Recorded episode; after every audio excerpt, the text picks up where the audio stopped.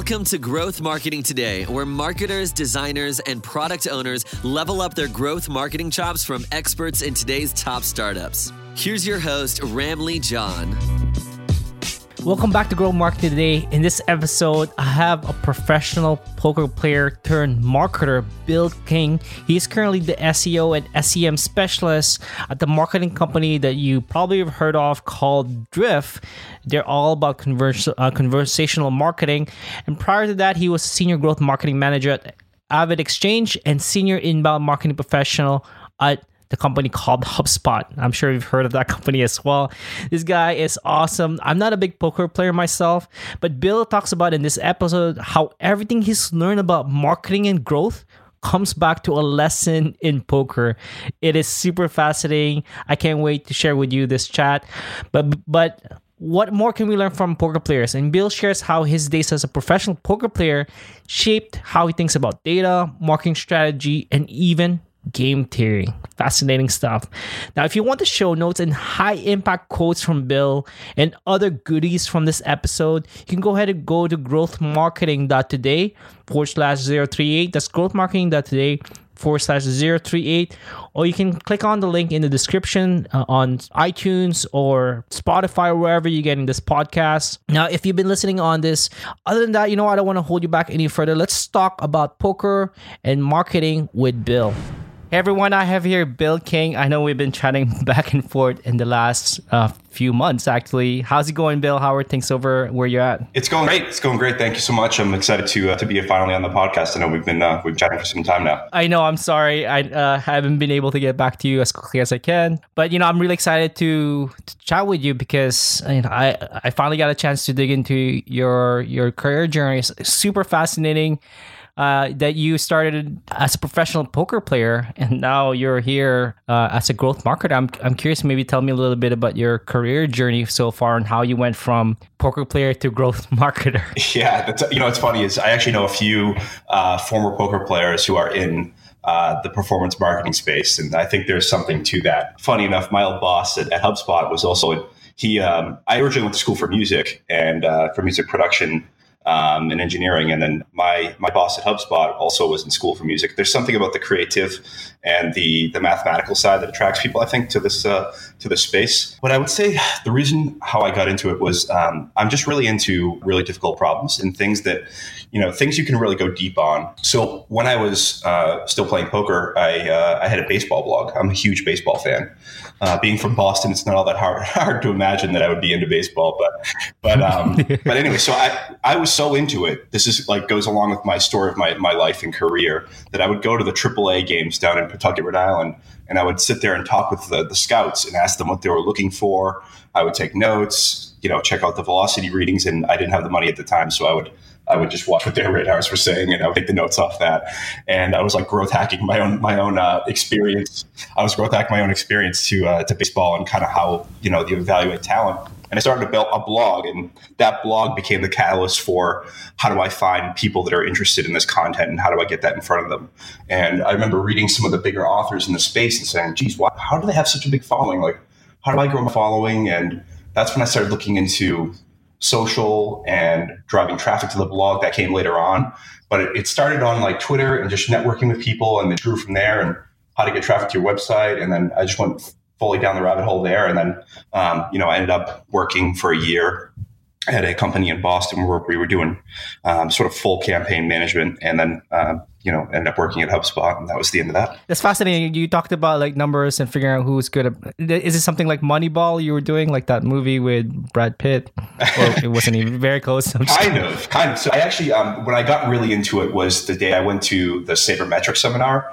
That's the ultimate nerd palace in baseball. It's basically a bunch of scouts and front house analytics folks. And this is when I was still kind of transitioning in between stuff. And it was really cool to meet people and just see the analytical side. And I really like the approach that they take, where they try to understand what happens first and then understand why.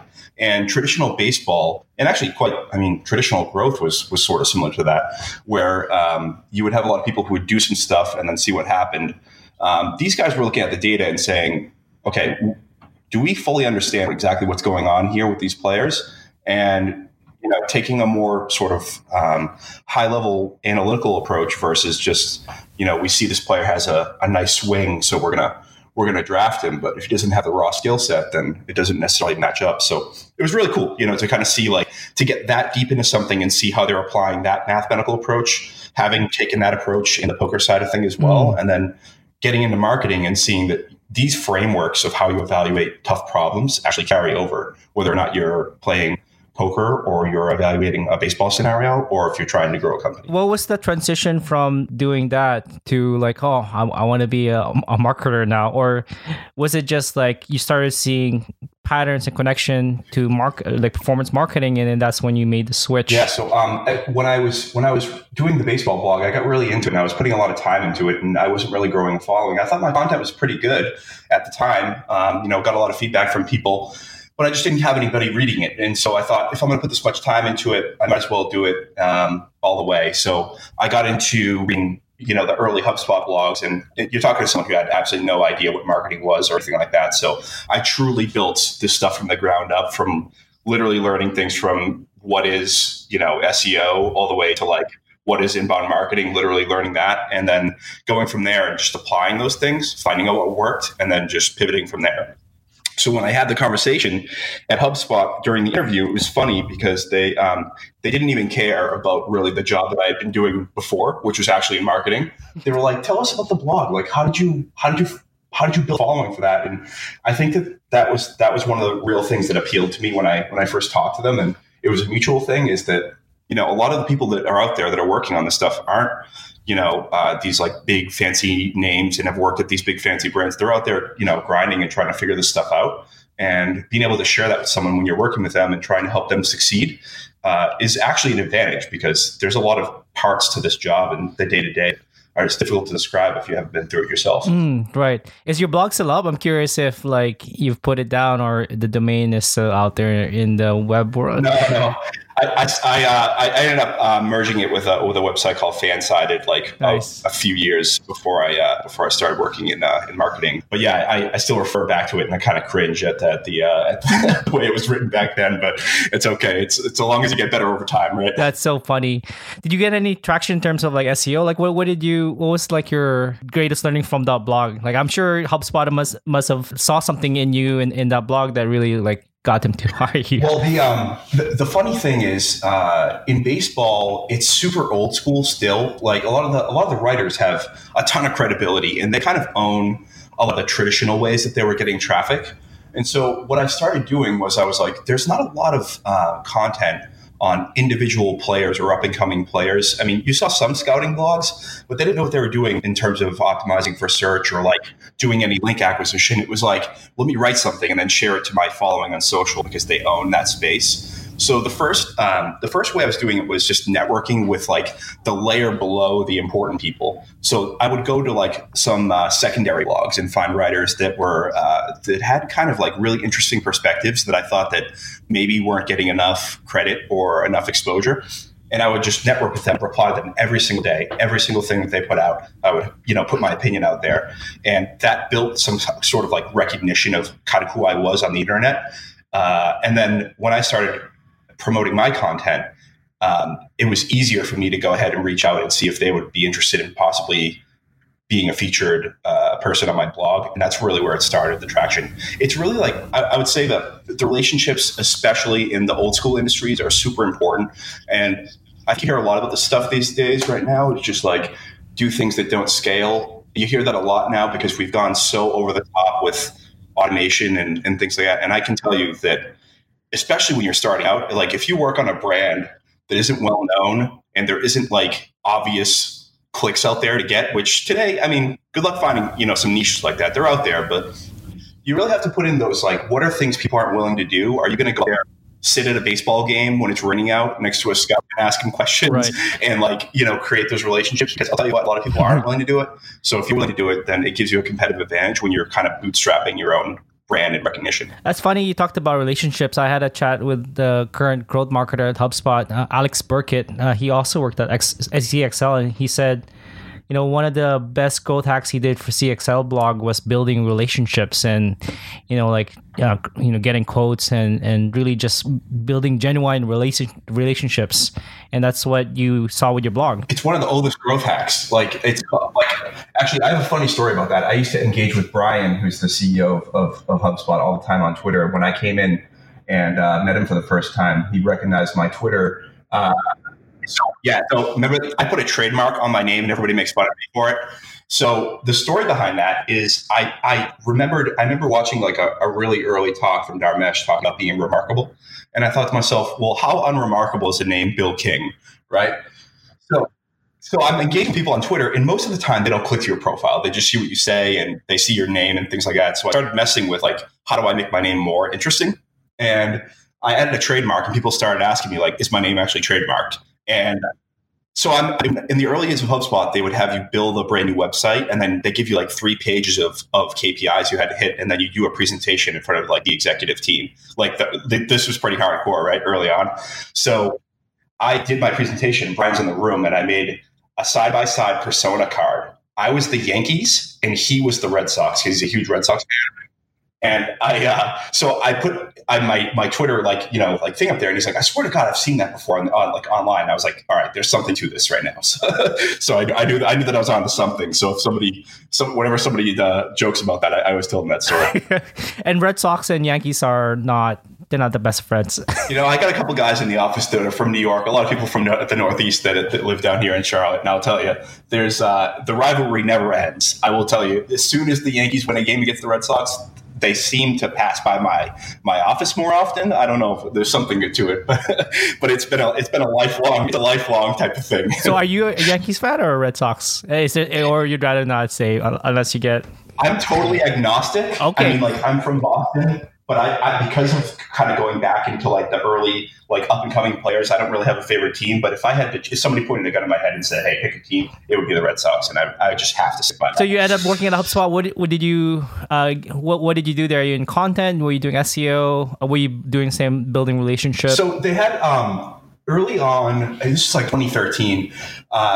There were some challenges with retention, and so they were looking at things like how do we improve retention of the HubSpot user base, but how do we do it in like a sort of outside the box way? So they had a consulting team it's really part of the customer success org, but then they had these folks who would work with their customers and be kind of like their advisor. And so I would have a portfolio of companies that I would work with, and we would work one-on-one an hour every 2 weeks. And we would just chat about strategy, chat about some things that we can do to improve their performance. It was like, I was kind of their secondhand eyes or their strategic advisor. And it got me exposure to every business you can possibly imagine, from e-commerce to large B2B to startups, all over the place. And so we worked on everything from automation, SEO, whatever they needed, CRM, all that stuff. And after doing that for a couple of years, you know, you pick up so many invaluable lessons, because there are a lot of people out there who are, you know, like a lot of the HubSpot customers, they're sometimes some of them are smaller shops. I mean, these are sometimes the founders themselves who are doing this.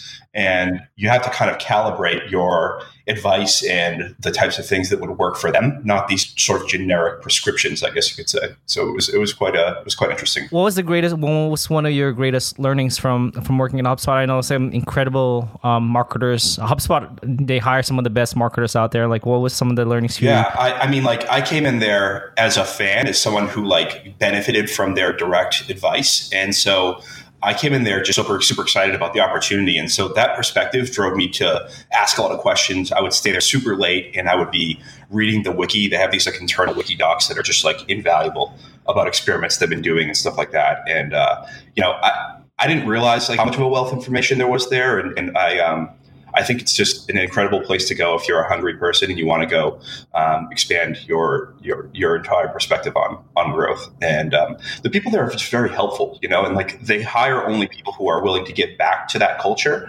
And I would say that you know, one of the biggest things, aside from just the tactical side of things, is the cultural aspect is real. Like all the stuff that you see that they talk about, it's real. It's a culture of people who are willing to, like, the mission is that they help other people do marketing, and that is true. They only hire people who really want to help others. And it was great to be around those types of people and just a real big culture of sharing. And so I took every advantage possible of that. And I probably hounded Matthew Barbie over there, who does SEO more than I should have, but he's really helpful. And the whole team just had so many great, insights that they're willing to share. Any specific learnings that one thing that really stood out in terms of what you got or received or learned from the experience at HubSpot? Yeah, I would say and this is something that is also stuff that we talked about at Reforge too, which is oftentimes when you're early on in your career, you're really focused on tricks and the new hacks and all these, what's really cool and tempting. And you see in a lot of these social, Facebook groups and stuff like that on marketing, everybody's really obsessed with the new thing that Google rolls out and all these other things, which is interesting. But really, stepping back and building frameworks and models that are the baseline of what you do and how you focus your attention. Because one thing that's become quite obvious to me throughout my career is that you always over-optimize for the amount of time you think you have, but you typically don't get as much done as you think you will. So if you're going to do things, make sure it's the stuff that you have a pretty high degree of impact to be able to do that. And I think about this. So this goes back to the poker mindset too, where I think about balancing a portfolio of the types of things that you can do, because you're going to make bets throughout the course of the year. And I'm not saying that I don't mean the bets as a bet. I mean everything you do is a bet, right? So if you work on a large campaign and that thing fails and that's the only thing you've done through the year, well, that's not so good, right? So you want to have a real balanced approach. And if you build a solid plan with a solid model, with a solid understanding that if I do this over the course of the long run, I should have a net positive result, then I think you're in a good place and you're protecting yourself for things that come up over time. Nice. Wow, that's so good. I like how you tied it back to the poker, how you need to, you don't want to put all your eggs in one basket, as what they say. And almost everything I approach with growth comes back to a lot of the lessons I learned in poker. And I have, I'm so grateful for that opportunity. And some of the biggest things I learned from that time is not to be results oriented, because everybody in the world is results oriented, and poker teaches you to not be results oriented because it's about the approach and the systems and things that you put in place to be successful. And the rest of the world is super results oriented, and you have to kind of take a step back as someone who kind of has that approach and understand that not everybody thinks that way. But to me, I think a lot about whenever I have conversation about marketing or anything or growth, it's do you feel like you had the right plan in place and the right model and the right logic in place? And if so, then let the score take care of itself. So you're looking at the plan and the process, and and the results will follow the plan. Yeah, I mean, the reality is that there's a quote from Bezos. It's in the 2016 letter to shareholders, and he talks about high velocity decision making. And I draw back to poker as well on this, where you should be making your decisions with not perfect information. And some people are really comfortable to do that, right? So you could wait and have perfect information and have the perfect plan, but you have to you can't wait all that long, because this world is moving quickly. And especially in the startup world and in the growth world, you have to kind of optimize for a lot of decisions at a high pace. So that way, actually, if you think about it, the variance of your losses they reduce if you make a lot of bets with high velocity and you spread out kind of the downside, if that makes sense. It's almost like a investing philosophy as well. So I think when I'm building these plans, I think to myself, what's one or two really big things that I could do that have major impact? And then how do I balance that portfolio with some really easy, quick wins that have low downside, so that if that thing goes horribly wrong, I can cover the other stuff and still have results? I'm going to tie that back to where you're at now. You're talking about 2 to 3 things that are solid and then making some small bets. You switch over to AvidXchange, and now you're a senior growth marketer there. My listeners who don't know what AvidXchange is, can you say a little bit about what it is and then maybe what you focus on there? Sure. So AvidXchange is essentially a B2B buyer-supplier bill payment service. So for the enterprise, a lot of people have had this service. A lot of larger companies have had a way to electronically send their bills, which is kind of crazy if you think about it. I didn't realize this when I joined AvidXchange, that the larger B2B mid-market and smaller market, they still send checks. And there's a lot of friction to the AP process, which you don't really hear about because we live in the consumer world, so you don't realize how difficult this is.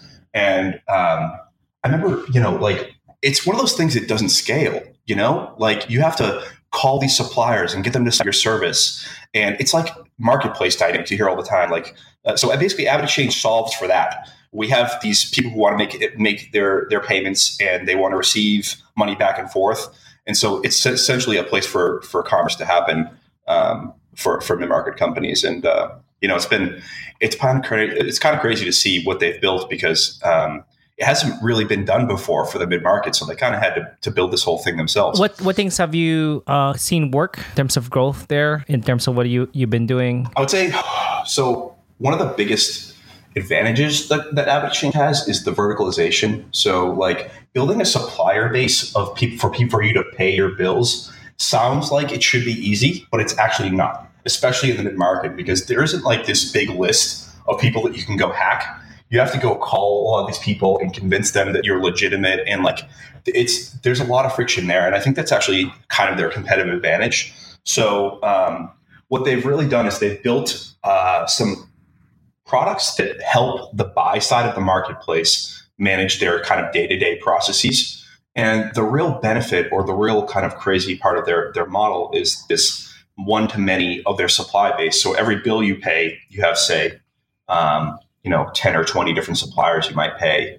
Let's say you're a real estate company, you might have 20 or 100 properties that are underneath your umbrella company. So if you pay your bill for cleaning, you might pay 100 of those. So there's that net effect of growth that happens in particular verticals more than other. When you go to the more horizontal market, where they're paying one-to-one relationships, it's interesting, but it's not quite as much of a network effect. And so finding those particular levers where you can add verticals or add supply bases that have crossover and that have a one-to-many effect is where you can really build some powerful stuff. I'm really excited to hear you messaged me last week that you're actually starting a new role at Drift as their SEO and SEM manager. How did that come about? And congrats, by the way. Thank you. So I was planning on being down here about 3 or 4 years. I've been living in the Boston area my whole life, and when I met Mike, the CEO of AvidXchange, I just couldn't help. He's an amazing guy, and this is a great place to be. And so I have some family up there and stuff like that, and I was planning on 3 or 4 years, and then I was on the phone with Mark Killens, who runs their community, and we used to work at HubSpot. We did some HubSpot webinars together and stuff, and tell me the story of what's going on there. And I remember this is really funny, but. One of their early employees, first 5, was in my training class together. We became friends. And I remember when the IPO happened at HubSpot, they walked over and basically started this place. And I was like, wow, these guys are doing something crazy. And to see what they've built in this short period of time is just absolutely mind-boggling. And I'll tell you, the team are amazing. It's a huge market opportunity. You have, I think, some of the best product and engineering folks around. In that team. So I'm super excited. I basically am there to just amplify what they're doing and to help them get more found because demand gen is relatively new there, which is crazy. They've built such a massive brand with almost no kind of marketing, David's famous for saying that, one of your competitive advantage as a brand is now building your brand versus traditional growth hacks. And you're right, they've built their brand. I don't know any marketer who doesn't know who Drift is and what they do. Yeah, I mean, if you think about it from a game theory standpoint, are you going to go beat each other's heads in for, all these clicks early on when you have no budget and you're trying to build a company? I mean, these days, you really have to step back and think, what should I do versus how do I think about this problem as a strategic problem? Mm. Should I go? You see a lot of companies that raise VC and then they spend $60 of every dollar, 60 cents of every dollar on Google and Facebook. And, it's possible to be done. It's not easy. And, we keep coming back to that type of thing. These authentic type of relationships, brands. Yeah. Exactly. And that has never been out of style. It's just been it's been a little bit harder. And, now that we've got almost equilibrium of tools and tactics and maybe even access to capital, who wins? It's the people who do the stuff that nobody else is willing to do. And that bootstraps the initial traction. And now it's my job to go in there and help them just sprinkle a little bit more on top of that. And I'm super cool. Nice. That's awesome. So what is your role? Like, what are you going to be focusing on? I know you mentioned earlier, before we jump on this call, that you're going to be focused on SEO and SEM. What does that entail for your work at Drift? Yeah. So, I mean, my real value to them is going to be fitting into their existing process, not trying to like re-engineer the whole thing, because I think they already create awesome content. I think that they already have an awesome brand. I mean, I know that. My job is to go in there and basically help them amplify what they're already doing, get more traction from search, gets more clicks, maybe some clicks that they're not thinking about, or there's probably some areas of opportunity in there that haven't been tapped from a search perspective. I essentially want to help people find such an awesome tool, because I actually I use it. We use it at AvidXchange, and it helps your business grow. And to me, that like aligns with my my kind of internal motivation. I grew up with my father started his own company when I was a kid, and I grew up in his office, like messing around in the summertime, helping them put together electronic boards. So like, I love the hustle and people trying to grow. So my whole thing is just like, where are those people, the people that are struggling, the people that are having a tough time growing their company, where are they finding their information, and how do I help bring this to them? That's my whole approach. And how do I help their awesome content team and their awesome brand team amplify the things that they're already doing and find opportunities to help us all be successful? Nice. You talked about like trying to help them get more clicks on search. I'm curious what that would look like. What would be your process to do that? I'm guessing you're gonna dig into what they're already doing, and then what will be your process essentially to do that? Yeah. So essentially, like initially, I really want to dig into the product and like where the place is going from a feature design perspective. Just kind of understand like where are we today, and what's the roadmap for what they're going to be building, and I essentially, when I first start looking at search, I look at it, I kind of think about it as like a mind map. At the highest level is Drift, the product. And then underneath that at the second level is these sort of core features that'll always be around. So there's chat, they have a help centered tool, all these like core parts of the product. Then there's a second layer below that. And I kind of work that map. And then I think to myself, okay, for each part of these core units, what are the three segments of keywords? There's like the more sort of educational terms, there's the compare and contrast, and then there's like purchase terms. There's those three buckets that you see on almost every brand. Seeing where we already have a presence, where we do not, what's the competition, what's the timeline for us to potentially get into some of those valuable SERPs. And we'll balance the portfolio between organic and paid to try to make sure we're getting early traction, and then we're kind of building that rising tide of search traffic that takes about 3 to 6 months. So when I joined AvidXchange, we did the same thing. There was actually no digital marketing team. I started from the ground up, and it was 98% branded traffic coming to the website.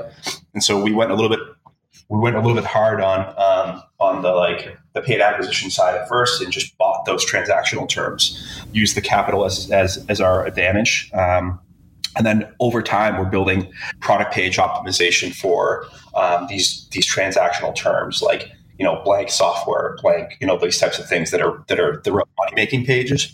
Get those to slowly build up over time because the competition is typically higher on those. And then later on, roll back some of the paid that we're spending, if possible. I mean, it really depends because the SERPs are changing like crazy. There's so many clicks that are going to paid ads. It doesn't really mean you have to do one way or the other.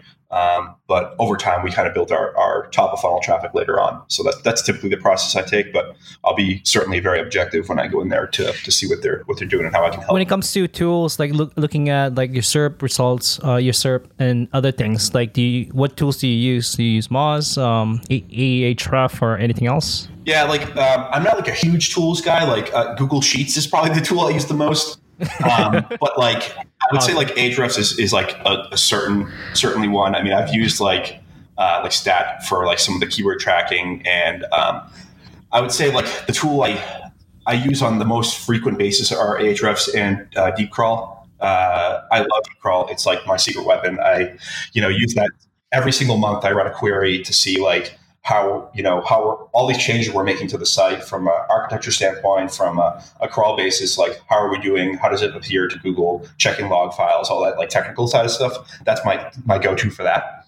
And then for the more like top of funnel, keyword heavy stuff, that's where we do Ahrefs and Google Sheets and Data Studio and all that stuff. You really don't need a lot of tools. Like these tools are here to help you kind of like plan and execute. And then the whole strategy kind of comes from you and your kind of like quantitative and qualitative observations, if that makes sense. Yeah, no, that makes, I figured you would be using Google Sheets. And then just like, you know, I didn't know about, you said DeepCrawl, your secret weapon? Yeah, DeepCrawl, yeah. Yeah, so like I there's many tools out there. Like you can use Screaming Frog, which is, you know, a really cheap tool. It's like, I think it's like $100 for the year or something like that for a license. And, you know, DeepCrawl is like for your site, that's a really deep analysis of the technical parts of your site. But you can also use Screaming Frog for the same thing. And you can also do your competitor sites with Screaming Frog. So that's a huge advantage. So like I'll crawl every one of our competitor sites and see like how, you know, a good example is like if your competitor has like a blog and they have almost like a pagination effect where like as they create more content, it gets deeper and deeper down the site. That could be something you could say, listen, we have a competitive advantage here where, you know, their content is getting deeper and deeper in their site. So let's prioritize our site and our top content. And maybe we have an advantage there. There's a lot of insights you can get from the technical stuff if you want to go down that deep. Right. Yeah, that's so true. I'm hitting up the half hour mark. You know, one of the questions I love asking my guests is what are some advice you'd have for marketers who might be a little earlier in their career as you are. You know, maybe 2 or 3 tips, or maybe even just the top 1 tip that you would give to a young marketer. Yeah, I mean, like, make sure you're interested in this because it will never get old. You know, like if you're doing something because it's just like you're gonna go make a little bit more money, I can guarantee you're gonna burn out and you're not gonna be into it for the long haul. Find interesting problems to solve. Like I will tell you, I was the worst student. And I wasn't like not a smart kid. I just didn't connect what I was learning with the application to the problems. And once I got out of school and I found like interesting things to go deep on, that's when the light bulb really went on for me. And I was like really excited about it. So if you find these problems really, really interesting and difficult, then I would say pick something that you're really inspired by or like you find really challenging, just go really deep on it. Because from a team building perspective, I'll tell you right now, the first thing I look for is someone who's an expert in something, because you can easily build a team that is absolutely killer if you have like an expert in paid acquisition, an expert in SEO, an expert in automation. You put those pieces together and you have a killer team. But if you have a team of people who like aren't deep on anything, you're really in trouble there and you're not going to drive the same results, because talent is a competitive advantage, you know, and especially in competitive industries. And so I would say if you're building your career from the ground up right now, find something that you find super, super interesting and go do it yourself and get your hands dirty and get some results. And I promise you people will find value. That's so good. And what I really liked also is, you know, marketers who just get started, you know, that's one of the reasons probably why you got that job at HubSpot, because you were doing it for your own passion for baseball, right? And just launch. Part of it too is like you have to carry the water before you drink it. You know, like there are some really difficult problems out there that sometimes you have. Like if you read about something, it sounds super easy. You know, you read like a lot of the marketing blogs, and you're like, oh, that seems interesting. But until you actually go through the motions, and like, you know, a good example is like a link building campaign. Until you've been verbally harassed by people to not reach out to them and like. Like the little things, you know, like just going through the process and like, you know, understanding that this isn't easy. And if you're passionate about those things, like when you get a reject, you won't take it personal. You'll just realize this is part of the process, and that'll get you ready for also like that prepares you for hiring really talented people too, because I think you can appreciate when someone goes through what they go through if you've been through it yourself.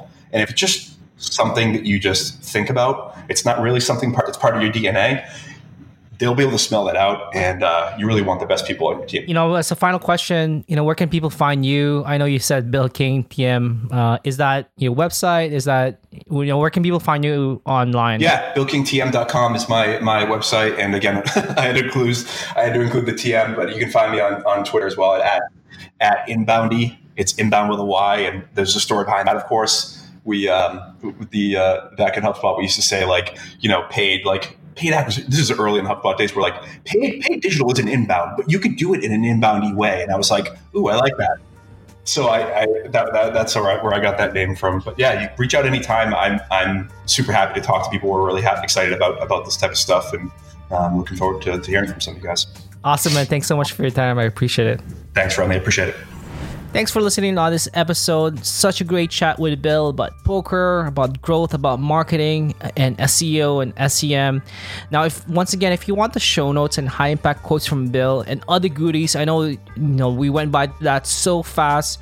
You can get the high impact quotes from Bill at growthmarketing.today/Z038.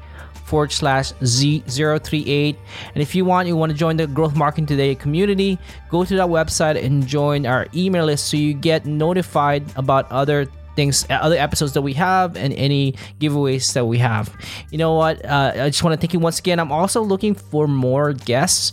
I took a break during the fall of 2018 because I got married, and I'm now looking for more guests. If you are a growth marketing or anything in any growth designer, growth product manager, I want to talk to you. Or if you know anybody, reach out to me at Twitter at Ramli John, or send me an email at ramli@growthmarketing.today, and I will be forever thankful to you. Other than that, I want to close this off by saying, as always, keep on growing.